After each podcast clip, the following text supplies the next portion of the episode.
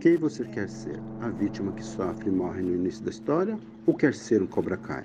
Você tem duas escolhas: comunicar ao mundo que está sofrendo bullying por conta de uma cicatriz clínica para o papai, para o diretor da escola, para a mamãe, ou dizer ao mundo dane-se, mas não com palavras, fazendo um novo penteado, evidenciando mais ainda a sua cicatriz, e assim esclarecer que não é uma anomalia, mas sim uma pessoa especial, única, e usar isso a seu favor. Afinal, você é do tamanho da sua dificuldade.